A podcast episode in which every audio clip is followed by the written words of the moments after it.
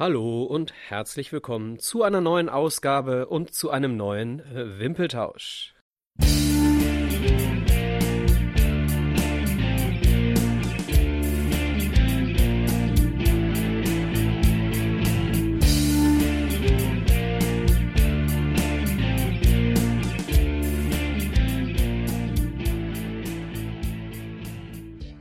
Hallo Alex. Hallo Micha. Heute, liebe Hörer, haben wir einen Gast. Bevor wir dazu kommen, und äh, es gibt viel, es gibt einen sehr großen Briefkopf, den wir da vorlesen können, äh, noch ein paar Sachen in eigener Sache. Ähm, gerne mal auf Abonnieren klicken, gerne bei iTunes ein Like hinterlassen, gerne weiterempfehlen, Wimpeltausch bei Twitter, Instagram und Facebook findet ihr uns at Wimpeltausch. Ähm, unser heutiger Gast, wir sind sehr stolz und sehr froh, dass sie bei uns ist. Ähm, ich habe es gerade schon gesagt, ein sehr, sehr großer Briefkopf. Ehe ich das jetzt alles vorlese, sagen wir doch erstmal Hallo. Hallo, Steffi. Steffi Jones ist heute da. Hallo, ihr beiden. Hi. Sehr froh, dich hier zu haben und freuen uns sehr. Ich auch, danke. Es wird bestimmt eine äh, schöne Runde mit sehr interessanten Geschichten und interessanten, hoffentlich interessanten Antworten zu hoffentlich akzeptablen Fragen. ja, ja, seid gewarnt. ähm, es ist immer, man kann immer für die Hörer, die äh, im Frauenfußball nicht so unterwegs sind, könnte man jetzt schnell irgendwelche Vergleiche anstellen, um dich irgendwo näher zu bringen. Das machen wir nicht, denn es geht heute nicht um Männerfußball und um irgendeinen Vergleich, sondern es geht einzig und allein um äh, Frauenfußball. Und da bist du eine echte Ikone ähm, eine Legende, kann man so sagen. Ähm, ich habe es gerade erwähnt, ein sehr großer Briefkopf. Du hast alles gewonnen. Ne? Du bist dreimal Europameisterin geworden, hast einmal die Weltmeisterschaft als Spielerin gewonnen, zweimal Olympiabronze, bist äh, fünf bis sechsmal deutscher Meister. Das klären wir gleich, warum fünf bis sechsmal. ähm, hast zweimal den UEFA Cup gewonnen, äh, den DFB-Pokal dreimal, bist US-Meisterin geworden, hast als Trainerin Olympiagold gewonnen, hast diverse Auszeichnungen äh, für soziales Engagement erhalten, das silberne, silberne Lorbeerblatt und, und, und. Also wir könnten so viel hier vorher erzählen. Ähm, auf jeden Fall bist du tatsächlich absolut eine Frauensport, eine Frauenfußball- Legende. Und deswegen noch einmal vielen, vielen Dank, dass du dich bereit erklärst, heute mit uns zu sprechen. Der Alex hat ein bisschen vorbereitet, äh, was so deine frühkindliche Fußballerziehung angeht. Vielleicht steigen wir da mal ein, Alex. Ja, genau. Nochmal herzlich willkommen von meiner Seite. Ich bin ein bisschen ähm, aufgeregt auch, ein bisschen stolz, dass du hier bei uns dabei bist. Ähm, tatsächlich, ja. Ich habe mich mal so ein bisschen schlau gelesen, soweit das möglich ist, in den äh, einschlägigen Internetseiten, sag ich mal ähm, äh, wie der Weg zur Legende anfing. Ähm, er bist aufgewachsen, Frankfurt Bonames. Heißt es Bonames? Sagt man Bonames? Wie spricht man es aus? Bonames. Ah, okay. Bonames. Ähm, ich hatte schon gedacht Bonames, aber alles gut. ja, ich habe das auch, ich habe auch über, echt überlegt, ich habe es auch vorher noch nie gehört. Ähm, ist ja im Frankfurter Norden, ist ein bisschen soziales Problemfeld gewesen oder auch immer noch, glaube ich.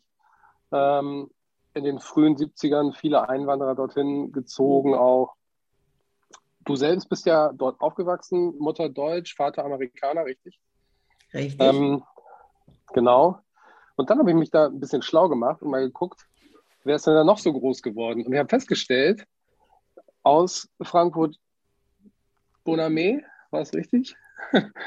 Du hast es letztendlich richtig ausgesprochen. Ähm, soweit ich das weiß aus der Geschichte, hatte man das wirklich Bonames auch so genannt. Ähm, okay. Aber wir nennen es Bonames.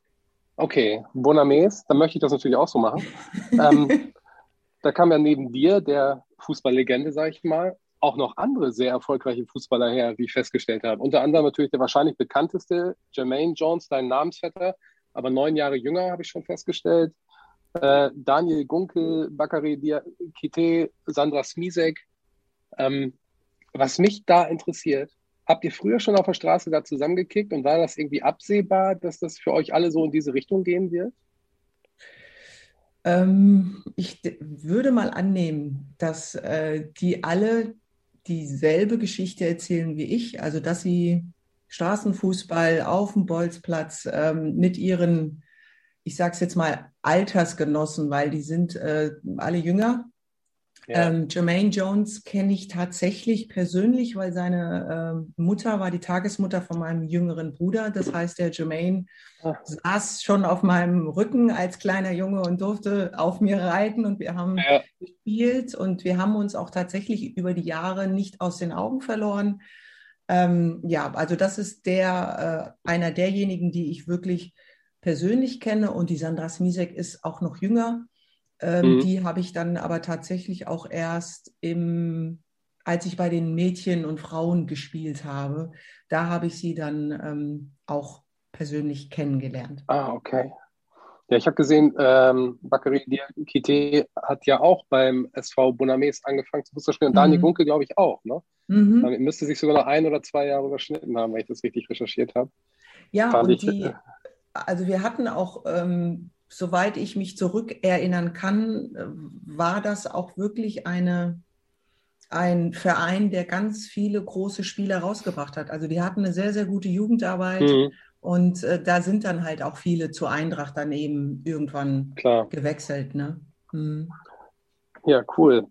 Ähm, genau. Du hast mit vier Jahren das Fußballspielen angefangen, auf der Straße dann nehme ich an. Was mich da wieder gefragt hat, äh, gefragt habe, wie gesagt, ab drei Jahren war dein Vater leider nicht mehr da. Ähm, die Mutter als Bezugsperson, wie kommt man als vierjähriges Mädchen dann auf die Idee, ich fange jetzt an, Fußball zu spielen? also wo, wo war da die treibende Kraft oder, oder wer war der Unterstützer oder gab es eine Unterstützer oder Unterstützerin? Also die ähm, treibende Kraft war letztendlich, dass ich mich in einen Jungen verliebt habe. Mit vier? Raphael. Ja, der, ein Spanier, total süß und den fand ich einfach, also der war großartig und der hat eben auch Fußball gespielt und ähm, ich habe auch einen älteren Bruder, den Christian, der ähm, ist immer an der Straßenbahn unten war eine relativ große äh, Rasenfläche und da haben die Jungs immer Fußball gespielt. Und da er auf mich aufpassen musste, hat er mich mitgenommen und mich tatsächlich als Pfosten hingestellt. Also ich war ein Pfosten und auf der anderen Seite lag eine Jacke, wie man das üb üblicherweise ja. macht. Jetzt nicht ja. ein Kind hinzustellen, aber zwei Jacken hinzulegen. Und da durfte ich also so erstmal zugucken und äh, irgendwie hat sich schnell recht äh, schnell äh, herauskristallisiert, dass ich eben auch Fußball spielen kann. Und so ja. haben, haben die Jungs mich mitkicken lassen und ich habe einfach äh, auch schnell erkannt, was der Fußball mir gibt, weil es keine Rolle spielte, wie ich aussehe. Ähm, mhm. Denn ich wurde als Kind schon im Kindergarten aufgrund meiner Hautfarbe sehr gehänselt. Und irgendwie ähm, war eben klar, wir waren eine Mannschaft, wir haben zusammen Fußball gespielt und ich war auch noch gut. Und mhm. äh, so habe ich dann für mich erkannt, dass der Fußball mir viel, viel gibt. Ähm, ja. Und das war dann auch die treibende Kraft und der Grund, dass ich weiter Fußball gespielt habe ne? und dann auch in den Verein bin. Ich habe schon einen Sendungstitel, ja. Alex. Steffi Jones, vom Pfosten, Pfosten. zur Weltklasse-Verteidigerin. genau. Ja, ja, klingt nicht schlecht. Können wir drüber nachdenken. Ähm, ja, Wahnsinn. Du sagst es schon, gerade du wurdest ähm, aufgrund deiner Hautfarbe schon sehr gehänselt damals. Ähm, jetzt habe ich ja gerade schon gesagt, äh, viele Einwanderer in, in Bonames da hat man sich dann wahrscheinlich auch tatsächlich so zu Hause gefühlt. Ne? Da war der, ja, unter euch kann man glaube ich gar nicht sagen, aber, aber da war wahrscheinlich so eine Gemeinschaft dann gewachsen. Ähm, ja, durch den Fußball. Ich meine, wenn man mhm. jetzt mal so die Geschichten von den Einzelnen ähm, hört, die dann auch leider drogensüchtig geworden sind, die einfach nicht so die Perspektive gesehen haben und die dann auch recht früh kriminell wurden. Ähm, auch mein Bruder ist einer davon. Mhm dass ich sagen muss, ich, ich war echt dankbar. Also, dass ich ähm, meine zweite Familie hatte. Meine Mutter fand ja. das gar nicht gut, weil du vorhin auch fragtest, ob ich ähm, einen Supporter hatte. Also meine, meine Mama ja. fand das nicht gut, dass ich als Mädchen ah, okay. Fußball spielen möchte. Äh, okay. Es brauchte auch sehr lange, dass sie das akzeptiert hat, aber ähm, sie hat mich spielen lassen und sie hat dann auch nach, nach ein paar Jahren festgestellt, dass der Fußball mir einfach auch weitaus mehr gibt als jetzt nur mhm. Siege oder Niederlagen und dass ich einfach persönlich sehr, sehr reife dadurch und das mir sehr viel Selbstvertrauen gibt. Und äh, ja, also da gibt es dann auch noch ein Anekdötchen später, wenn wir so in die spätere Zeit ja, kommen, in den gerne, Frauenfußball. Gerne. Aber ja, also das war einfach so, dass man oder ich mich im Fußball ähm, sehr, sehr wohl gefühlt habe und meine, meine Mitspieler mir auch geholfen haben, dass ich nicht abdrifte, dass ich ähm, ja auch nicht kriminell werde. Ne? Mhm. Sehr schön. Ja, dann ähm, SV Bonames, hast, ja, war die längste Zeit, glaube ich, deiner Karriere, dann zehn Jahre insgesamt gespielt, bis ja. du 14 warst, wenn ich das richtig im Kopf habe. Allerdings dann, dann komplett eine Jungs, in Jungsmannschaften, ne? Genau, in Jungsmannschaften auch, also gemischte Mannschaften. Ne? Das kenne ich früher auch. Wir hatten damals auch zwei Mädels im Team. Ähm, meiner Jugendzeit, lang, langes her. Da habe ich eine Anschlussfrage. Ähm, Gab es in der Zeit überhaupt schon reine äh, Jugend-Mädchenmannschaften? Ja, das ist echt eine schwere Frage. Ich meine, der wurde, der Frauenfußball wurde ja ziemlich lange im DFB oder durch den DFB ver, verboten. Und ähm, als ich geboren wurde, wurde er ja dann auch offiziell genehmigt.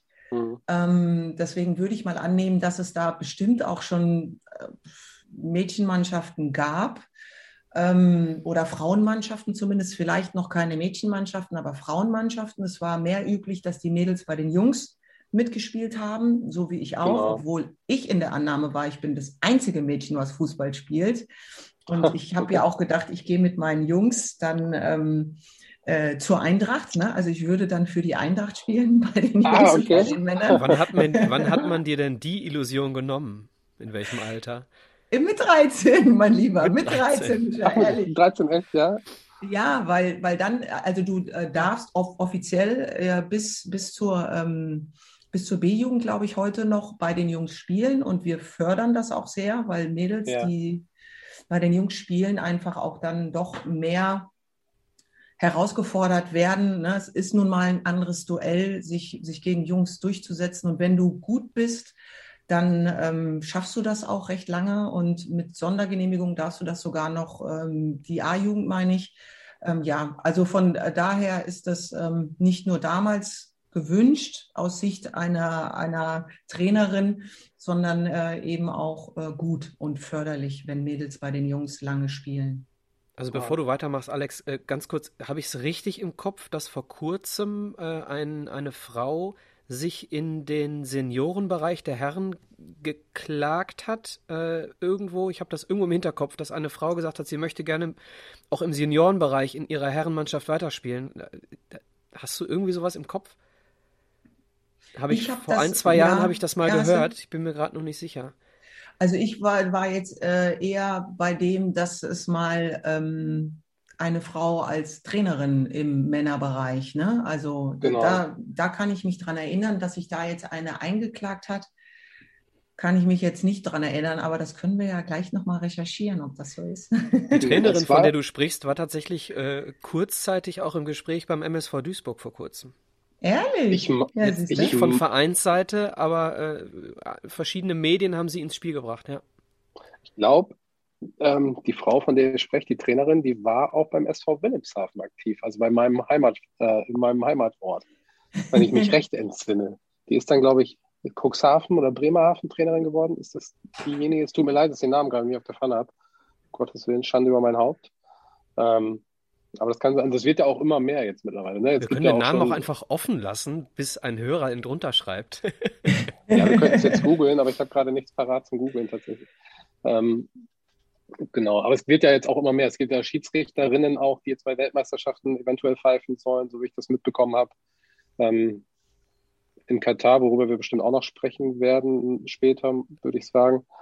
Ähm, genau, machen wir erstmal weiter, glaube ich, in der, in der Reihe, so ein bisschen so beim Sehr Fußball erstmal bleiben, bei deiner aktiven Karriere bleiben. ähm, genau, also bis 86 habe ich herausgefunden, hast du mit den männlichen Jugendmannschaften beim SV Bonames gespielt. Wie gesagt, das müsste, da warst du dann 14 C-Jugend oder sowas gewesen sein. Ähm, mit 15 dann vermutlich zum SV Braunheim. Heißt der SV? SG Braunheim. SG Braunheim. Mhm. Ähm, da dann auch fünf Jahre aktiv, also bis 19, wenn ich das richtig im Sinn habe. Ja, 1990, da warst du 18, müsstest du ja gewesen sein. Ja, also ich kann mich ähm, erinnern, dass wir, ähm, das war das Jahr, wo wir, wo die äh, Frauen-Bundesliga eingeführt wurde. Genau. Das war das Aufstiegsjahr und da war ich tatsächlich ähm, äh, 17. Und du bist Torschützenkönigin geworden. Genau, und ich bin Torschützenkönigin geworden. Das war so, ja, das war, ja, ich, ich habe ja tatsächlich als Stürmerin angefangen. Also wenn man dann mal Ach, später okay. guckt, ne, bin ich ja in der Okay. Abwehr gelandet, aber ähm, ich habe als Stürmerin angefangen. Ja, genau, da, da war ich auch sehr überrascht. Ich hatte natürlich, wie fast jeder äh, hier, wahrscheinlich dich als Abwehrspielerin im Kopf. Und dann lese ich, als äh, 1990 auch in die Bundesliga geschossen, in die gegründete und dann noch Torschützenkönigin. Da hab ich gedacht, uh, war aber das schon äh, sehr offensive äh, Verteidigerin dann. Aber wenn du, okay, hast als Stürmerin angefangen, ähm, klar, das erklärt es natürlich. Bevor du weitermachst, äh, für dich als neugieriger Mensch, ich weiß, du bist einer, Alex, ähm, Inka Grings war nicht bei Wilhelmshaven. Nee, die war es Okay. nicht, da hast du recht. Ja, ja, genau. Nee, aber ich meine auch, glaube ich, nicht Inka Grings.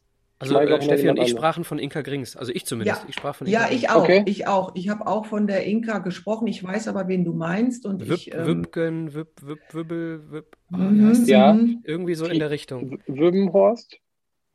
Tina Ja. Die so? Und die hatte doch auch den Spruch des, des, des Jahres irgendwie, weil sie gesagt hat, ähm, ich entscheide nach Schwanzlänge oder irgendwie sowas, als es um die Ja, ja, genau. ging und so. war eine ne? Zeit lang war die mal in, in der Wer äh, eingesetzt wird, Presse das ist ja interessant. Ja, ja, das war ein Spaß, ne? Naja, schon klar. Oh Mann, oh Mann, oh Mann. Okay, sorry, äh, Alex. äh, Ich glaube, Steffi googelt gerade den Namen, Ja, aber du ja, kannst ja ich- vielleicht schon mal weitermachen. Genau. Genau. Ähm, also 1990 Torschützkönigin, Aufstieg, sagt man Aufstieg in die Bundesliga, zumindest die Qualifikation für die Bundesliga, die dann gegründet wurde. Und dann bist du direkt zum FSV. Ist das richtig? Ja, und zwar muss man dazu aber sagen, dass, ähm, dass wir, ja, jetzt will, will ich mich nicht ablenken lassen, Google, Google du mal.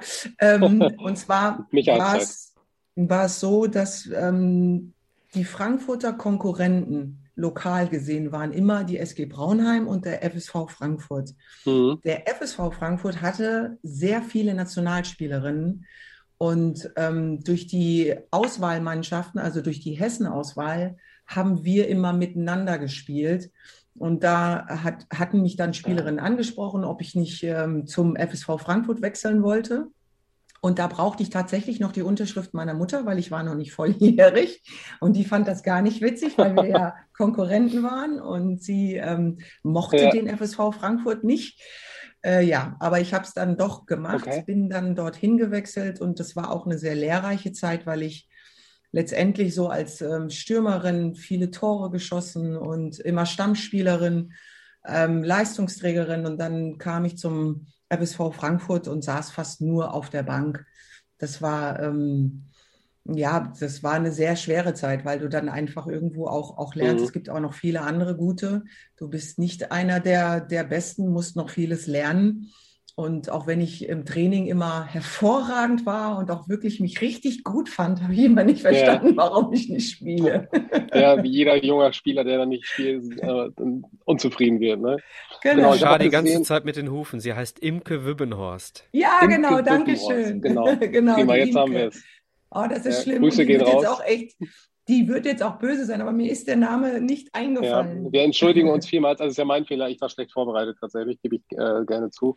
Also liebe Frau Wimmenhorst, liebe Imke, es tut uns leid. Ähm, genau, aber in deinem ersten Jahr trotz dessen gleich im Finale gewesen dann im, im ersten Jahr der Fußball-Bundesliga. Bist auch eingewechselt worden in der 70. Minute. Aber da stand es, glaube ich, schon 1 zu 4 oder so. Da war nicht mehr so viel zu machen. Endergebnis Ja. dann 2 zu 4. Aber immerhin, dann mit äh, gerade 18 oder 19 im Finale um die deutsche Meisterschaft spielen, schon der erste Achtungserfolg, würde ich sagen. ja. Und der Alex Auf hat hier auch Weg seinen ersten Legende. Achtungsverfolg, äh, Erfolg in Sachen Vorbereitung wieder zurückgeholt, indem er weiß, dass du in der und der Minute, in dem und dem Alter beim Spielstand von so und so eingewechselt wurdest. Stark, also oder? Recherche, Das Recherche Krone wieder ergattert.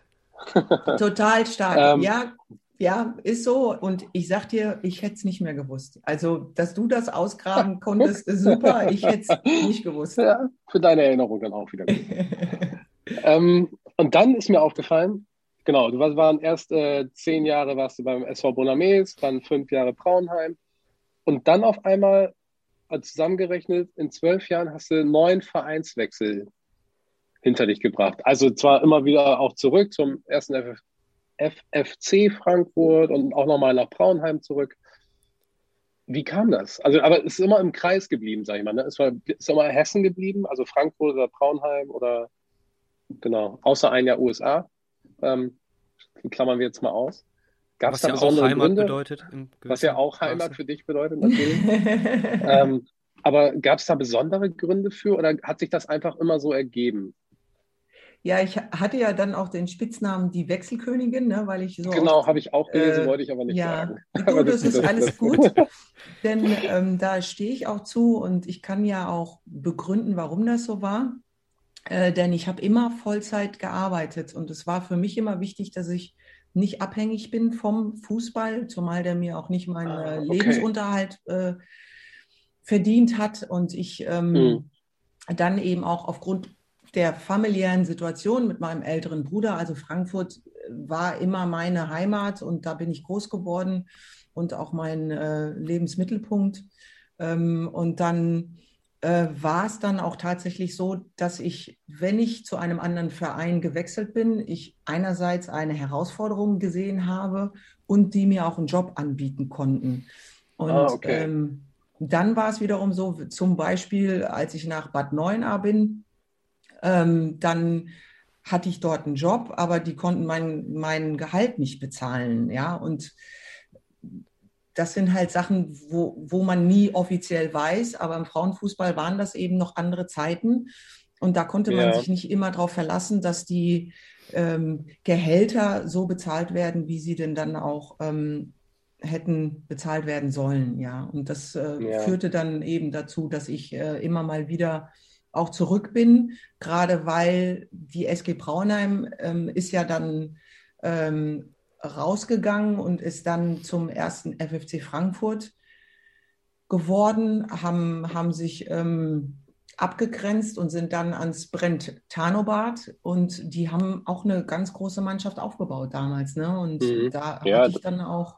Auch deine erfolgreichste äh, Zeit dann, ne? Genau, ne? Also das war dann auch die längste Zeit und die zwei Jahre USA, die waren ähm, ja auch ähm, haben zu einem Zeitpunkt stattgefunden, wo ich dann auch schon zum Ende meiner Karriere ging. Ne? Also das war dann nochmal so der krönende Abschluss. Ja, das war 2008, da, meine ich. Ne? Ja, das war 2001 und 2002. Ach so, ja, stimmt. Nee, Entschuldigung. 2008 2000, war dann äh, schon nach 2007 hast du ja deinen Rücktritt erklärt, genau. Ja, genau. War, ja, alles gut. Ja, da war ich ein bisschen durcheinander. Mhm. Äh, ganz genau. kurz, ich grätsch mal ganz kurz rein, wo du wo du gerade sagtest, Lebensunterhalt, äh, immer äh, die Jobs waren entscheidend. Äh, für mich interessant oder vielleicht auch für den einen oder anderen Hörer äh, oder Hörerin, ähm, gab es zu der Zeit vielleicht eine Handvoll Spielerinnen, die das konnten, die sich den Lebensunterhalt durch den Fußball verdienen konnten? Oder war das gänzlich in der Zeit noch unmöglich? Also für ähm, mein Gefühl war es unmöglich glaube ich. Ja, äh, also wenn ich wenn man jetzt eine ja, Weltfußballerin nimmt, äh, vielleicht auch in den USA oder Brasilien, wo der, wo ja. der Frauenfußball ja eben auch damals schon weit vorne war. Ähm, also wenn wir jetzt mal zurückblicken zu, zu meinen jüngeren Jahren, bis, ähm, bis wir die ersten Erfolge, großen Erfolge mit der Frauennationalmannschaft hatten, das war ja dann tatsächlich auch erst 2003 davor, ähm, und das kann ich klar sagen, wie ich zum FSV bin, das zweite Mal. Da müsstest du jetzt nochmal gucken. Ich meine, das war so 96, 97. Da sind wir auch Europameister wieder mal geworden und da fing genau. das an, auch mit Werbespots und dass Spielerinnen einfach dann auch Manager äh, schon hatten und sich vermarkten konnten. Und ich meine, ähm, ich habe damals äh, ich hätte natürlich davon leben können. Also ich hatte, äh, ich sage jetzt mal, ein Gehalt von 1900 und davon kann man schon leben, wenn man, ne, also wenn man jetzt keine großen Sprünge macht und irgendwie meint, man muss jetzt sich äh, die teuersten Klamotten und alles kaufen, dann, dann kann man schon Miete und alles davon zahlen. Klar. Also das, Aber nur für den Zeitraum der Karriere eben, ne? Ja, genau, genau. Und das, das ist es eben, dass es im Frauenfußball immer so war, dass wir von einer dualen Karriere gesprochen haben. Also mhm. Schule, Ausbildung und Sport, Fußball, wie auch immer, ähm, eben auch parallel dazu, weil man eben weiß, ähm, dass man danach auch wieder arbeiten gehen muss und auch, also Deine Frage war, gab es eine Handvoll? Gab es sicherlich. Also es gab ja große Namen wie ähm, Doris Fitschen, Silvia Neid, mhm. ähm, dann auch später Birgit Prinz, Sandra Smisek, Inka Krings. Also das sind ja alles äh, Spielerinnen, Martha. die Martha, das ist nochmal eine andere Hausnummer, ähm, weil äh, du in den USA ganz anders vermarktet wurdest. Und äh, ich meine, heute spielen wir auch überall und sind sehr international. Aber zu der Zeit, ähm, also auch eine Mia Hamm. Ich wollte es gerade sagen, mit der du ähm, auch zusammengespielt hast. Ja, und das waren ganz andere Dimensionen. Also die hat dann auch schon mal ihre Millionen durch einen Werbespot verdient mhm. und in der Größenordnung lagen wir nicht. Aber wir hatten schon auch sehr, sehr gute Gehälter. Waren das ja. damals in den USA äh, schon Franchises? bei den Damen? Äh, kann ich dir gar nicht genau sagen, ob das damals schon. Ist jetzt auch war. nur eine Randfrage äh, aufgrund ja. der Finanzen. Der, der, Frauenfußball ja allgemein sehr viel größer in den USA als hier. Ne? Also das ist ja. Ähm, ja, ob, obwohl man sagen muss, die haben ja immer nur ein halbes Jahr gespielt. Also die Saison ging ja ähm, von so, okay. Vorbereitung Januar bis August und dann sind wir wieder zurückgekommen nach Deutschland und haben hier eigentlich oh, die okay. Stattfindende, also die, wir, wir haben ja dann auch immer erst im Juli, August angefangen hm. und äh, die geht halt über das ganze Jahr. Ähm, und deswegen war es für die US-Spielerinnen anders geregelt. Also die hatten dann ihre Saison und dann haben die ihren 30er-Kader, der dann eben von dem Verband finanziert wird für das halbe Jahr, wo sie sich als Frauennationalmannschaft vorbereiten. Also das ist natürlich schon nochmal ganz anders. Deswegen waren die uns auch äh, oftmals noch überlegen ähm, was die Weltmeisterschaften anging. Aber wir haben aufgeholt. Also viele Länder mhm. haben ja dann auch gemerkt, dass das äh, sehr wohl geht. Ähm, und ja, und so gibt es da in den Strukturen und im Management waren die Amis uns immer sehr weit voraus. Ja. Ist heute okay, aber ich wollte jetzt, so. Ich wollte jetzt auch gar nicht die, die Chronologie unterbrechen. Das hatte mich mit dem Lebensunterhalt nur ganz kurz mal eben ja. brennend interessiert. Alles gut. Deine erste deutsche Meisterschaft war mit dem FSV Frankfurt. Stimmt. Richtig? Ja, und 19... im Pokal haben wir haushoch verloren, genau. Im DFB-Pokal okay. in Berlin. genau, 98, erste deutsche Meisterschaft mit dem FSV. Ähm, und im Pokal ja. war ich da. Ja, siehst du? Oh mein Gott, Echt? das war so und das war, war gegen Rumeln-Kaltenhausen, ja. also gegen äh, äh, Duisburg. Inka? Genau, und äh, der MSV hat parallel abends dann gegen den FC Bayern das Pokalfinale gespielt. Deswegen war ich mit meinem Vater äh, 98 im Berliner äh, Olympiastadion, ja. Ah, okay, mhm. dann fand das vorher immer statt, vor dem Herrenendspiel?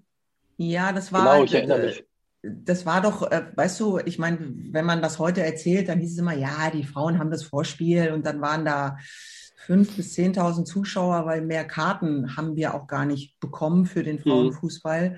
Und dann ähm, kam Richtung zweiter Halbzeit kamen dann die Fans äh, für die für das Herrenspiel danach und das war für uns ähm, trotzdem beeindruckend, in so einem großen Stadion spielen zu Glaube dürfen. Ich. Und ja. Jetzt sind wir dort ähm, deutscher Meister geworden und eine Woche später war dieses DFB-Pokal-Endspiel. Wir haben, glaube ich, eine Woche gefeiert, haben uns unseres Lebens gefreut, dass wir deutscher Meister geworden sind. Und dann kriegst du, glaube ich, glaube, wir haben 6-2 verloren oder so. Also es war oh. eine Riesenklatsche. Ich habe auch, glaube ich, meine ersten sechs Note im Kicker gekriegt, was ich auch sehr spannend fand. Ähm, ja, also äh, ja. Äh, puh, Erinnerungen, die ich nicht hattet, so gerne hattet, habe. Hattet eine schöne Woche hinter euch. Ja, die war cool. ja, das glaube ich. Man das muss Prioritäten ich. setzen, Steffi. Auf jeden Fall. genau. Ich muss mal kurz hier in meinen Aufzeichnungen blättern, dass ich hier chronologisch äh, bleibe. Genau, 2001 war dann so ein richtig erfolgreiches Jahr. Ne? Also mit dem Verein sowieso, mit dem FFC Frankfurt mal wieder deutscher Meister geworden, dann das zweite Mal. gleichzeitig aber auch die Europameisterschaft im eigenen Land. Mhm. Ähm, also jetzt haben wir natürlich einiges übersprungen. Nee, ich bin zu weit schon. Da kommen wir gleich zu. Alles gut. Wir, kommen, wir machen erstmal den Vereinsfußball zu Ende und danach mal sprechen wir über die Nationalmannschaft, glaube ich. Dann kriegst du leichter. Ist das für okay. dich okay? Alles gut. genau, also insgesamt, mich hat es äh, im, am Anfang schon angeteasert, fünf oder sechs deutsche Meisterschaften. Ähm, kommt daher, weil mir in meiner unendlichen Recherche aufgefallen ist, ähm, dass ich auf einer Internetseite, auf der man eigentlich alles immer nachgucken kann im Internet, ich möchte die Seite jetzt nicht nennen, da steht, du bist deutsche Meisterin geworden 98, dann 2001 bis 2003, 2005 und 2007. Ähm, auf deiner Website steffi-jones.de fehlt 2005. Deswegen bin ich mir jetzt nicht sicher, was richtig ist. Ich würde natürlich immer dir vertrauen. An, ansonsten hier der Hinweis, du hast eine Meisterschaft unterschlagen. Na, ich würde, ich würde sagen, absolutes ist. Understatement. ja, denke ich genau, auch. Also, äh, genau. Ich habe es nachgeschaut. Ja. Also der FFC Frankfurt war auch 2005 deutscher Meister und ich gehe davon aus, dass du auch dabei warst. Weil ja. du zu der Zeit zum Verein gehört hast. Ja, ähm, das, das kann durchaus sein. Ähm, ich äh, bin auch einer derjenigen, die, die ähm, nie weiß, wie viele Titel ich gewonnen habe ja. oder wir gewonnen haben, weil es ist ja immer auch ein Wir. Ähm, und ich durfte meinen Teil dazu beitragen. Deswegen, wenn dem so ist, okay, dann ähm, werde ich da nochmal auf meiner Webseite nachgucken okay. und das abgleichen. Ja. Oh, also, ich hatte eine spannendere Antwort erhofft. Was ich hatte gehofft, es gibt so eine Skandalantwort. Ich habe mich in dem Jahr nicht zum Verein zugehörig gefühlt. Oder ah, so. nein, nein, nein, nein, nein. Aber es äh, gab tatsächlich eine Situation, wo ich ein bisschen traurig drüber war. Und zwar, ähm, ich glaube, das hat man mir nämlich nicht zugesprochen. Ich habe ja in den USA gespielt. Ähm, 2001 und 2. Und dann, ich weiß gar nicht warum, aber es gab Champions League, da war ich beteiligt und habe aber keine Medaille bekommen. Also das war irgendwie ganz kurios. Und deswegen dachte ich, dass das das vielleicht war, aber hier sprechen wir ja von der deutschen Meisterschaft. Genau. Aber ich finde, das spricht für dich, ähm, quasi sowas zu vergessen. Es gibt ja andere, die schreiben noch alles Mögliche mit drauf. Vierter Platz beim Dorfverein sowieso oder was. ähm, und wenn man dann einfach mal eine deutsche Meisterschaft weglässt, finde ich, das spricht nur für einen. Ich glaube, Mario Basler Mario Basler hat auch Champions League 2001 draufstehen, weil er schon nicht mehr auf dem Feld stand, als sie verloren Weil, weil er schon ausgewechselt wurde. 99 meinst du wahrscheinlich. 99, Entschuldigung, 2001 haben sie ja gegen Valencia. Ja, ja, ja stimmt schon. Ähm, genau.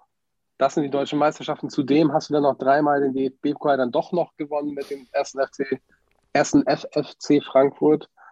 Ähm, US-Meisterin warst du 2003 mit äh, Washington zweimal natürlich um Gottes Willen den UEFA Cup gewonnen, den UEFA Cup der Frauen.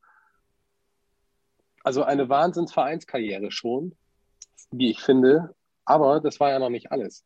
Ich sag mal, deine, ich weiß nicht, würde man sagen, noch erfolgreichere Zeit in der Nationalmannschaft oder das passiert ja so nebenher eigentlich. Ne? Also wir fangen mal an mit der Nationalmannschaft. Dein erstes, Dein erstes Spiel hast du im Alter von 25 Jahren gemacht, wenn ich mich jetzt nicht verrechnet habe. Bei der EM 93? Nee, 21 Jahren. Ich habe mich verrechnet. Ja. Ja. Mit 21 Jahren, erstes Spiel bei der EM, äh, Spiel um Platz 3, was ihr leider verloren habt, wurde es eingewechselt. Aber ab da ging es eigentlich nur noch bergauf mit der Nationalmannschaft. Es folgte dann ähm, deine wahrscheinlich beste Europameisterschaft persönlich gesehen 1997, die mit dem Europameistertitel gekrönt wurde. Du wurdest unter anderem zur besten Abwehrspielerin des Turniers gewählt und auch ins All-Star-Team gewählt. Ähm, dem folgte dann 1999 die erste WM-Teilnahme, 2000 äh, Bronze bei Olympia in Sydney, was wahrscheinlich ein Riesenereignis Gänsehaut ist. übrigens, ne? Sydney, ja, Olympia. Total. Ähm, wo wir gerade dabei, jetzt haben wir alle drei großen Turniere angesprochen, sag ich mal, EM, WM, Olympia. Was ist für dich das Größte oder welches Turnier ist für dich das Größte? Viele sagen ja, Olympia ist größer als alles, weil da alle Sportarten vertreten sind. Ähm, Wobei das mal im Herrenfußball einer, alles mitgemacht hat. Ganz kurz, im Herrenfußball ist es mit Olympia ja eher so ein Randturnier. Ne? Ist das aufgrund der äh, äh, weniger äh, starken Verbreitung des Vereinsfußballs bei den Damen dann äh, eben doch das Größte gewesen, um das vielleicht nochmal aus meiner Sicht konkret zu fragen? Ja, ähm, das ist schon echt, ähm, echt eine schwere Frage, weil ich ungerne immer irgendwie was ähm, werten möchte, mhm. weil eine Euro ist insofern super schwer, weil wir, was den Frauenfußball angeht, ähm, eine richtige Dichte auch hatten. Also es war bei einer Euro fast schwerer wie jetzt bei einer WM, ähm, sich da ja. durch, durchzusetzen, weil die Europäer äh, da echt stark waren schon. Also Schweden, Norwegen, Finnland, ähm, Italien. Die Engländer, glaube ich, auch. Ne? Ja, genau. Also du hattest echt immer richtige Konkurrenz und das war schon wirklich schwer. Also so eine Euro war schon hoch angesiedelt, wie auch eine Weltmeisterschaft, klar, weil du dann gegen die USA äh, spielen durftest, gegen Brasilien, die, die, die individuell so eine Spielklasse hatten die dir Knoten in die Füße gespielt haben, weil sie so trickreich sind. Also es hat äh, jedes Format äh, hat seine äh, Stellung, ja. Und, und ähm, Olympia, weil du jetzt gerade Sydney, Australien angesprochen hast, die war wirklich einzigartig. Also wir hatten das Auftaktspiel ähm, gegen Australien und dann schreit ein Kind Aussie, Aussie, Aussie und 80.000 Menschen schreien Aussie, Aussie, Aussie. Also oh. du hast einfach ähm, so als, als ähm, Frauenfußballspielerin ähm, so eine Atmosphäre nicht so oft erlebt. Und das war schon einzigartig, zumal wir ähm, uns erst für das Halbfinale qualifizieren mussten, um überhaupt ins olympische Dorf zu kommen, was noch viel schwieriger war, ne? mit so Weltklasse-Teams. Also das heißt, äh, du musstest weit kommen. Da waren wir dankbar, dass wir dann auch teilhaben durften an diesem Familienfest, also wo halt wirklich auch alle ähm, Sportarten ver vertreten waren. Die, die ersten, die dann schon mhm. fertig waren, waren dann weg, aber du kamst in dieses olympische Dorf und es ist schon etwas Besonderes auch. Ne? Also von ja, daher kann eine Frage ich das, aus der Gala. Ja, ähm, hm. kann ich echt verstehen, dass so viele Athleten, die sich vier Jahre auf dieses große Highlight vorbereiten, ähm, das ist schon was Besonderes. Und wir Fußballer haben eben dann noch die EM und die WM, die auch groß sind, ähm, mhm. wie auch alle anderen Sportarten. Aber ich glaube, dass dieser olympische Charakter doch noch mal was Einzigartiges ist. Und das, äh, ja, aber ich wollte es jetzt nicht werten. Also ich finde ja, einfach, nee. Aber das hört man ja tatsächlich großartig. von vielen Sportlern, genau. Ja, also von ja. Einzelsportlern äh, Sportlern hört man es eigentlich äh, nur, ne? dass die Krönung dann Olympia ist. Fünfmal ja. Weltmeister, aber nicht Olympia, dann sind sie traurig. Ne? So die Einzelsportler im, im Le genau. Leichtathletikbereich oder Turnen ne? oder beim Schwimmen, Franzi van Almsick. Ne? Solche Geschichten ja. gibt es ja auch. Soll ich mal eine Frage aus der Gala stellen? Ja, ich überlege gerade, ob ich sie stelle oder nicht. Ich mache es einfach. Vielleicht ist ja der ein oder andere äh, Hörer, Hörerin äh, Gala-nah. Ähm, ich ist heute gibt, für den Gossip zuständig. Ja, nicht, nee, nicht wirklich. äh, ich habe mir auch wirklich tiefgründige Fragen hier auf dem Zettel. Äh, und bisher bin ich für den Gossip tatsächlich zuständig, weil du die ganze Historie aufgearbeitet hast. Ähm, es, es herrscht seit, seit Jahren oder Jahrzehnten hartnäckig das Gerücht, ähm, dass im Olympischen Dorf nicht nur Vorbereitungen auf den Sport stattfinden, ähm, belegt wird das Ganze dann ähm, mit äh, Zahlen von verteilten äh, Präservativen im olympischen Dorf. Äh, das wäre die Frage gewesen, ob, äh, ob das eine Mehr ist oder ob du nur von außen betrachtet, natürlich Steffi, nur von außen betrachtet, dieses, äh, dieses Gerücht in irgendeiner Art und Weise bestätigen kannst. Ich, ich, ich ziehe die Frage hiermit sofort zurück. Ich warte mal auf deine Reaktion. Äh, du siehst, ich ähm, werde nicht rot und das ist auch überhaupt nichts Schlimmes. Es ist tatsächlich so, dass ähm, dort ähm, Automaten äh, äh, da sind äh, oder da waren, dass man sich die Kondome da ziehen konnte. Keine Frage, die, die standen zur freien Verfügung, sage ich jetzt mal. Ach, kostenfrei in Automaten tatsächlich. Ja, also die konnte man dort äh, mit, mitnehmen, ja. Und das ist ja auch, du, also. Naja, ehe man Ahnung, sich nicht schützt, äh, dann besser so. Naja, alles gut. Ja, genau, genau, ja. Und das wollen wir so jetzt bisschen, nicht weiter vertiefen, aber genau. es ist tatsächlich so, dass, dass die frei zugänglich waren, ja. Okay. Es hat so ein bisschen Jugendherbergenscham, kommt das so, so klingt das irgendwie. Das so, ja, viele Menschen auf einem Haufen, also warum auch nicht? So, die Bunte ist ähm, zugeklappt, Alex. Bunte ist zugeklappt, genau. Wir waren 2000 Bronze Olympia, mega Ereignis. Dann noch ein wahrscheinlich größeres, ähm, 2001, die EM im eigenen Land, habe ich gerade ja schon vorweggenommen. Ähm, ihr seid als Titelverteidiger ins Turnier gewonnen, habt das Turnier wieder gewonnen im eigenen Land. Das muss doch sensationell gewesen sein. Ja, war es auch. Also gerade weil es im eigenen Land war. Aber ähm, was ich dir sagen kann, ist, wir, wir waren eine Mannschaft, die ähm, noch 99 einen Tiefschlag hatte bei der WM, wo wir ja recht früh mhm. ausgeschieden sind. Ähm, aber wir hatten ja schon 97 so diese Formation, die dann auch zehn Jahre komplett geblieben ist. Also wir haben es immer geschafft, dass wir junge Spielerinnen nachgezogen haben, die schon ähm, mitgegangen sind, also immer so zwei, drei, vier, aber das Hauptgerüst stand.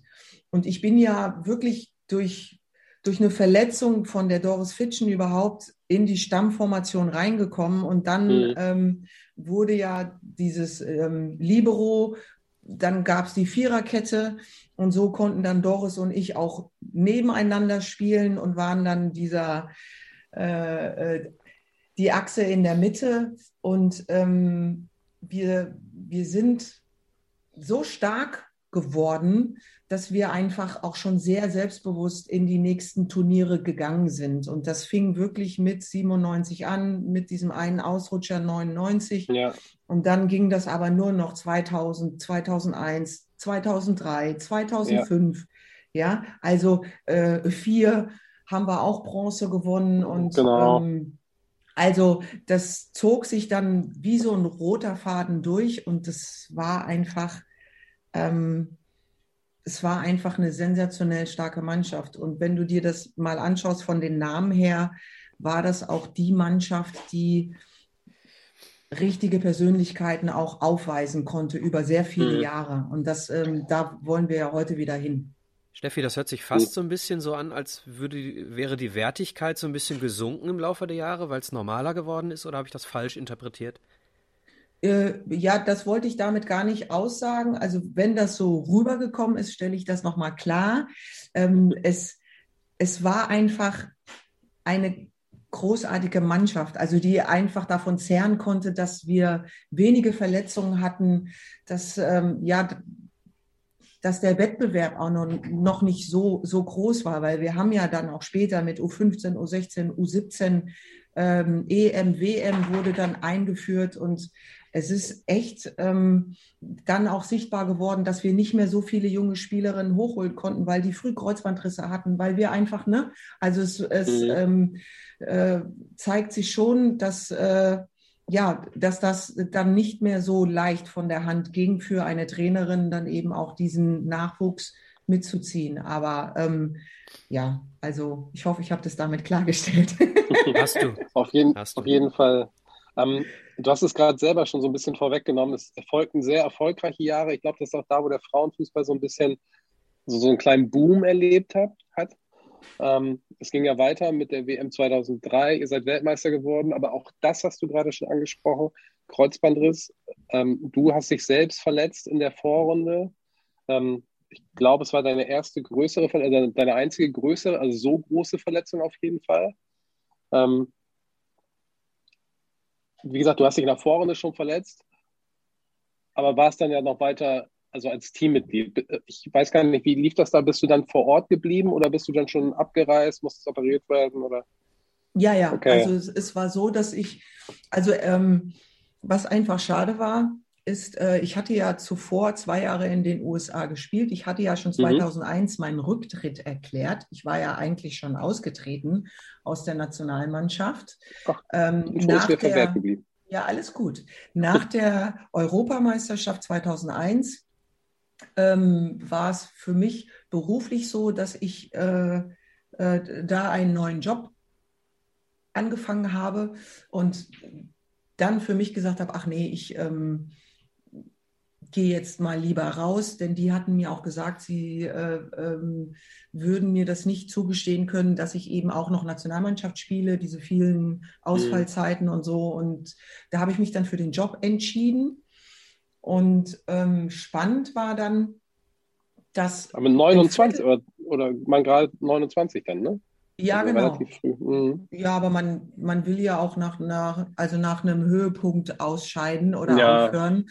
Und das ja. passte dann einfach. Und spannend war aber dann, Alex, dass ähm, äh, ich ein Vierteljahr später, also ich habe praktisch diese neue Stelle angefangen, war noch in der Probezeit und habe dann das Angebot aus den USA bekommen ähm, in den USA zu, zu spielen. Und das war dann der ausschlaggebende Punkt, dass ich ähm, in die USA gewechselt bin und habe dort in dem ersten Jahr sind wir leider nur Vizemeister geworden. Wir haben dann gegen Birgit, gegen North Carolina verloren im, im, im äh, ersten äh, Jahr mhm.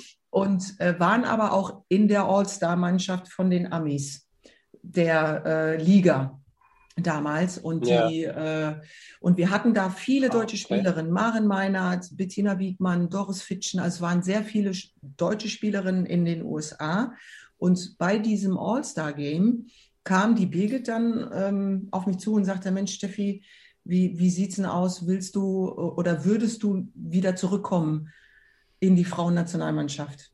Und da habe ich gesagt, ähm, nee, ähm, und die Mara Meinert und die Bettina Wiegmann hatten auch beide ihre Karriere beendet. Ja, genau. Und die Maren ähm, hatte immer gesagt, sie geht nicht zurück. So, und da habe ich mir gedacht, ich sage jetzt, wenn die Maren sagt, sie kommt zurück, komme ich auch zurück. Und die Maren, die Olle, die hat nämlich dann gesagt, okay, ja, also im Hinblick der Frauen-WM 2003. Und ich muss Klar. sagen, ich bin in den beiden Jahren, wo ich wirklich mal Profi sein konnte in den USA, bin ich ähm, noch besser geworden, körperlich mhm. vor allen Dingen. Also die Amis sind Kraftmaschinen und die machen ein Training unfassbar. Also ich habe da wirklich vieles noch mir äh, athletisch angeeignet. Also ich bin da wirklich körperlich fit geworden und habe dann so gut gespielt, dass ähm, die Bundestrainerin damals Tina Teunemeyer äh, und die Silvia Neid eben dann über die Birgit äh, den Kontakt zu uns aufgenommen hatten. Und ja. das war super schwer, weil ich hatte ja überhaupt, ähm, also ich kam zurück, dann hatten wir noch einen Lehrgang, wir hatten ein Testspiel noch und dann ging es ja schon in die USA wieder zurück. Mhm. Und das Spiel lief alles andere als gut weil die Mitspielerinnen ähm, teilweise mir auch signalisiert haben, dass sie das nicht gut finden, dass ich jetzt zurückkomme, weil ja eine andere Spielerin oh, dafür okay. weichen musste. Ja. Das ist auch völlig normal, also das kann ich auch nachvollziehen. Ähm, ja, und dann ging es in die USA und ich habe mich ja in meinem Heimatstadion in Washington DC verletzt äh, und meinen Kreuzbandriss auch, zugezogen. Ach, auch das ne? noch, also das gegen war, Argentinien. Genau, und das war echt ähm, schwer für mich, weil ich irgendwie dachte, boah, ich war, ich hatte nie große Verletzungen. Ich hatte auch mhm. nie eine Zerrung oder so, weil ich wirklich immer schon körperlich echt fit war. Und dann dieser Kreuzbandriss und ähm, so dieses, eigentlich wollten sie mich ja eh nicht in der Mannschaft haben, einige Spielerinnen. Und dann mhm. reiße ich mir auch noch das Kreuzband. Und äh, da brauchte ich dann erstmal zwei Martinis. Ähm, direkt nach meinem Kreuzbandriss kam ich ins Hotel, erstmal alle holen und habe gedacht, so, okay, welche Optionen habe ich? Nächstes Jahr ist Olympia, also ein Jahr später war ja dann ja. Olympia und da hat dann die Tina Teune gesagt, weißt du was, Steffi, du fliegst jetzt nach Hause, wir haben ein Jahr Zeit und bis Olympia bist du wieder fit. Und das war halt für mich dann so der Punkt, dass ich gesagt habe, okay, ähm, dann, dann gehe ich diesen Weg weiter. Ne? Dass du auch nochmal gesagt hast, okay, ich mache das nochmal, nehme das nochmal auf mich. Ja. Weil ich sag mal, da warst du dann schon 31. Ähm, das klar, war dann Athen, Kreuzbandriss. War das genau, Athen? 2004 Athen. Genau, genau. Genau, 31 und dann nochmal nach dem Kreuzbandriss und dann nochmal zurückzukommen. Und tatsächlich hast du dann ja auch noch einiges gewonnen. Ne? Das kann man ja auch nicht mehr äh, kann man ja auch nicht abstreiten tatsächlich. da kam ja auch noch ordentlich was dazu. Also wie gesagt, deutsche Meisterschaften haben wir gerade schon abgehakt, aber dann Bronze wieder, Olympia. Ähm, Und dann 2005, kam noch die Euro. Genau. 2005 hast du dann erstmal das äh, silberne Lorbeerblatt noch erhalten für deine Leistung.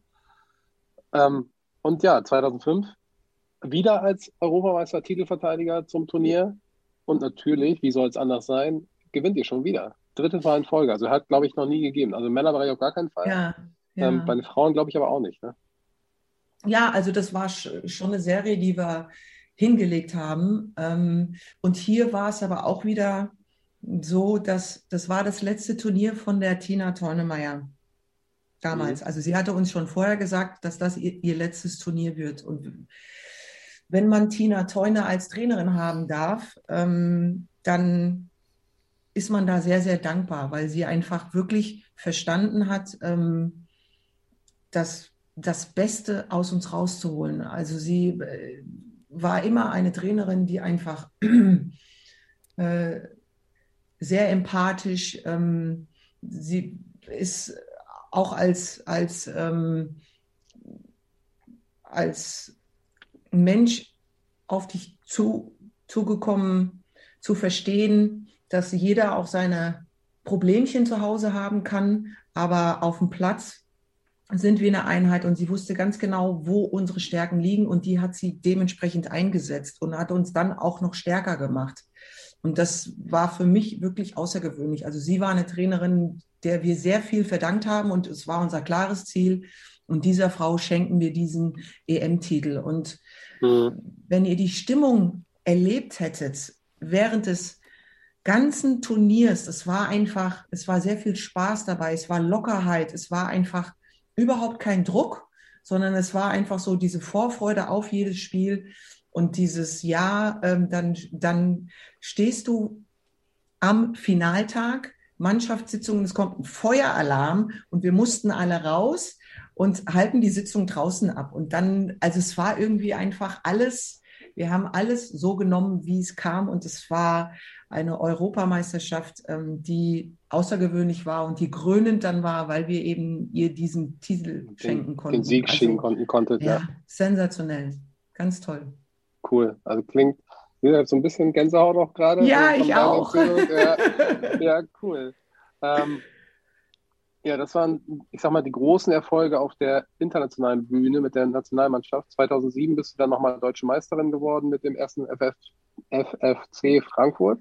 Das kriegst du irgendwann, dann, kriegst du es heute nochmal hin. Äh, ja, mit Sicherheit. Ich übe das immer noch.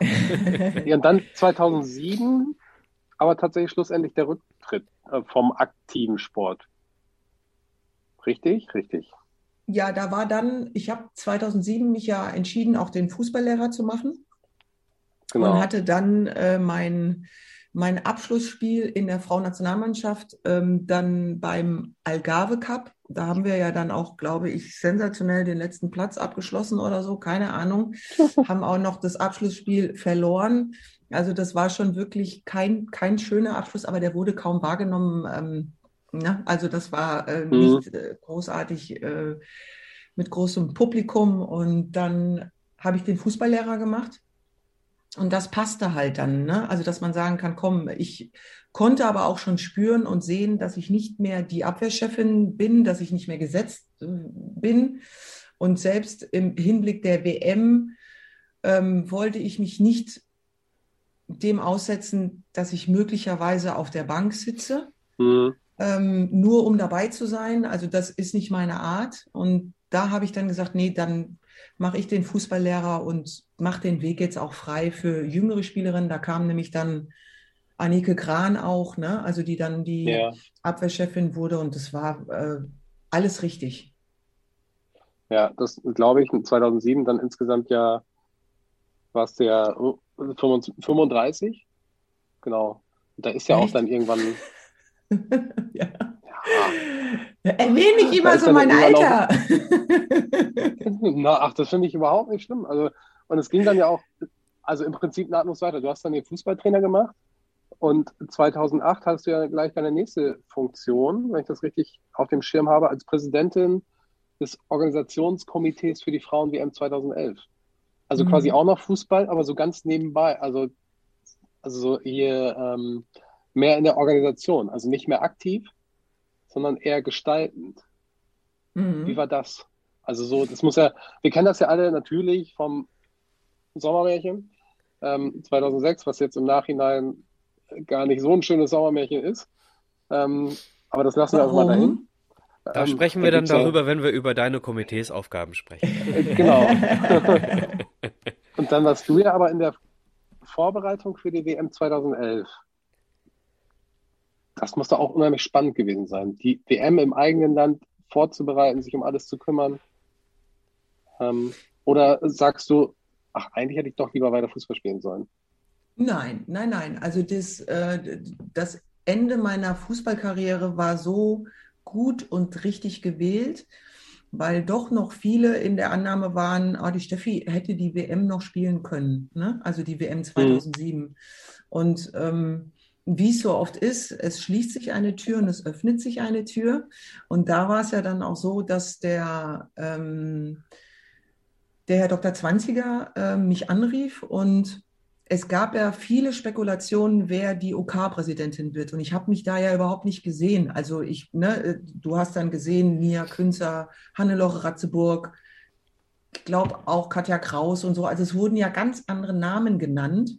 Mhm. Und dann war es für mich sehr überraschend, als der Anruf kam äh, von Herrn Dr. Zwanziger, der dann mich fragte, ob ich mir vorstellen könnte, OK-Präsidentin zu werden. Und ähm, das klang wie so ein Heiratsantrag. Also das war richtig rührend. ähm, er hat erst mal wirklich eine Viertelstunde äh, eine Lobeshymne über mich gehalten und auch mein Buch, was damals ja auch rauskam. Und äh, irgendwie habe ich ähm, dann Ja gesagt ne, und habe den Hörer aufgelegt und bin zu meiner Mutter ins Wohnzimmer und habe gesagt, Mama, ich habe gerade hab grad zugesagt, Lokalpräsidentin zu werden und weiß gar nicht, was ich da machen soll. Ich kenne nur Franz Beckenbauer, die WM 2006, die, die Lichtgestalt des Fußballs ist dann da auf Reisen gewesen und wir haben eine tolle WM erlebt und ich hatte, wie gesagt, keine Vorstellung, was man als OK-Präsidentin tatsächlich macht. Mhm. Ähm, deswegen war, war das tatsächlich alles spannend. Dann gab es die erste Pressekonferenz mit riesen Tamtam, also unwahrscheinlich viele Kameras und Medien, ähm, die, ja, also die das ähm, angekündigt haben. Und äh, dann wiederum aber auch der Aha-Effekt, dass eben Frauenfußball nicht den Stellenwert hatte, den man mhm. sich gewünscht hätte. Ähm, und wir haben trotzdem aus diesem Turnier ähm, Geschichte geschrieben. Also wir haben es wirklich geschafft, obwohl viele sagten, ja, das, das kann gar nicht so groß werden. Es ist ja nur Frauenfußball, die wollen die, die Männerstadien füllen und so weiter. Ne? Also es war ja die vorherige Prognose, dass das nicht so werden wird. Und im Nachhinein war es einfach etwas Außergewöhnliches, was uns dann auch viele äh, nachmachen wollten und wo auch viele von gezerrt haben, aus dem Frauenfußball raus jetzt. Ne? Also die Nachfolger, ob das jetzt mhm. Kanada war oder Schweden, die dann die Euro hatten und so. Also viele haben uns tatsächlich beneidet und ich ähm, bin in dieser Aufgabe tatsächlich sehr gewachsen. Ähm, ich habe äh, die DFB-Strukturen kennenlernen dürfen. Ich habe ähm, alle. Ja, alle alle. Ähm, und es ist auch so, äh, auch also die, diese Funktionärstätigkeit durfte ich auch kennenlernen, weil ich war ja dann auch in den Gremien der FIFA und so weiter. Und weißt du, Micha, ähm, ich, ich bin und ich war immer ein Mensch, der für die Sache kämpft. Und ich habe eine Meinung, die ich auch äußere. Und ich ähm, weiß sehr wohl mit Argumentationen, ähm, dann auch das anzusprechen. Das mag nicht jeder.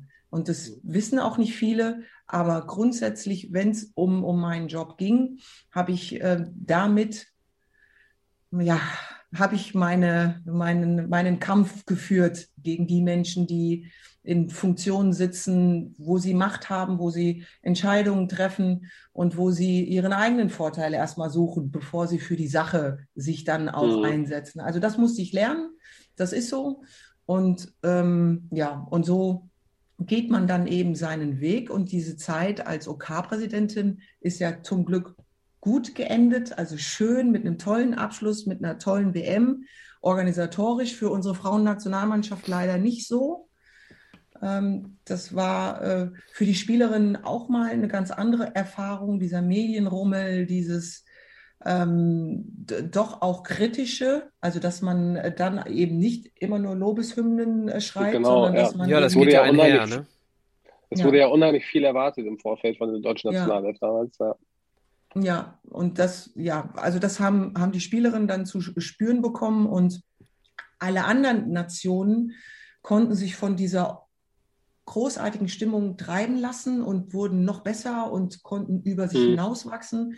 Und unsere Mädels ähm, waren dann doch einem sehr großen Druck ausgesetzt und konnten sich davon leider nicht befreien. Ja, es war ja Mhm. so ein, so ein doppelt schweres Erbe, ne? Also äh, A, ein schweres Erbe dieser äh, riesengroßen Gewinnergeneration ähm, Mhm. und zum Zweiten dann zu Hause, ne? Ähm, und Mhm. das meinte ich gerade mit, das geht einher. Du hast natürlich, je mehr Medienpräsenz da ist, auch bei jeder nicht ganz so erfolgreichen Geschichte auf dem Platz, auch direkt die Schlagzeilen, die du eben auch nicht hast, wenn es keiner guckt. So. Mhm. Das heißt, es geht natürlich auch die Negativspirale geht höher. Ähm, und nicht nur äh, die, die, die positive Berichterstattung, sondern eben auch die andere Richtung, ja. Ja. Mhm. Wenn es mehr Leute sehen, sprechen mehr Leute drüber. Das ist ja immer so. ne? Genau. Ja, genau, aber das ging ja erfolgreich zu Ende, zumindest für dich erfolgreich zu Ende, das Organisationskomitee. Und dann, ähm, ja, nahtlos ging es ja weiter für dich beim DFB in die, als Direktorin für Mädchen, Frauen und Schulfußball. Ja, Hast da so ein bisschen die Strukturen probiert zu verbessern, voranzubringen, was ja, also aus meinem Standpunkt wahrscheinlich auch gelungen ist, denke ich, weil sonst hättest du es wahrscheinlich nicht vier Jahre lang gemacht.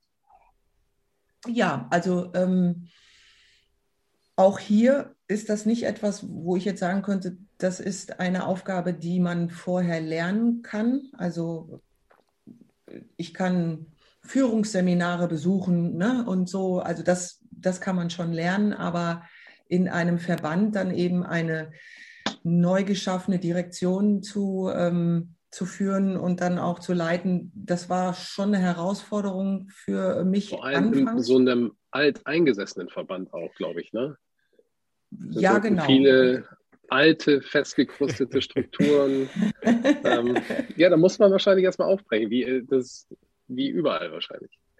Ja, ich hatte aber mit Herrn Zwanziger auch wiederum einen großen Supporter, der einfach ähm, das auch wollte. Also der auch mit der Zeit eben auch diese krustigen Dinge aufbrechen wollte und der eben sagte, so Steffi, du hast nicht nur als OK-Präsidentin Farbe ins Spiel gebracht, sondern jetzt wollen wir auch mal den Frauen- und Mädchenfußball weiter stärken und wollen diesen Boom nutzen und das, das sollte damit erreicht werden und ähm, da habe ich auch vieles lernen dürfen und ich habe dann zwei Jahre brauchte ich, bis ich noch mehr Strukturen kennenlernen durfte mit Mhm. 21 Landesverbänden, mit all dem, was da dranhängt, ähm, auch intern lernen müssen, ähm, ja, wie, wie das da so läuft. Und ähm, habe dann nach zwei Jahren wirklich äh, sehr großem leidenschaftlichen Einsatz mich freigeschwommen und gesagt, okay, jetzt bin ich soweit, jetzt ähm, habe ich mir den Respekt und die Anerkennung intern verschafft. Das ist schön. Und dann haben wir auch vieles vorangetrieben und habe aber dann für mich gesagt, ähm, jetzt ist gut. Also jetzt, ich, ich ähm, habe da viel, viel Freude dran gehabt. Ich habe vieles vorangetrieben, aber mein Platz ist ähm, auf dem Platz als Trainerin. Und ich würde das gerne machen wollen. Mhm. Und ähm, ich glaube, es gibt andere Menschen, nicht nur im DFB, die gerne meine Position hätten, um das mal so zu sagen. Und Okay, ja, ähm, das merkt man da- dann wahrscheinlich schon. ja, das, das merkt man und dann sagt man sich auch, äh, will ich diesen Kampf führen? Das brauche ich nicht und ich will mich auch nicht Ja. immer, ähm, ja, also immer um, umgucken müssen, wer jetzt wieder ähm, mir irgendwie was, äh, was will oder mir Steine in den Weg legt und das brauche ich nicht. Und ähm, Ja. von, von daher gab es dann die Situation, dass Silvia ja auch recht früh angekündigt hat, dass sie als Trainerin ähm, aufhören möchte. Mhm. Und äh, das war schon, sogar schon 2013 der Fall nach der Euro. Und da bin ich eben auch jemand, der, der eben sagt, ähm, dass es Zeit braucht, die Strukturen im DFB so zu schaffen, dass sie eben dann auch als sportliche äh, Scout oder, oder was sie jetzt dann eben auch, auch ist, vorzubereiten und ähm, dass sie eigentlich nach so einem Höhepunkt jetzt auch den auch weitergehen sollte. Also es, es, es kann ihr ja keiner was. Und da war ich dankbar für, dass sie das eben dann noch fortgeführt hat und ja dann auch nochmal ja.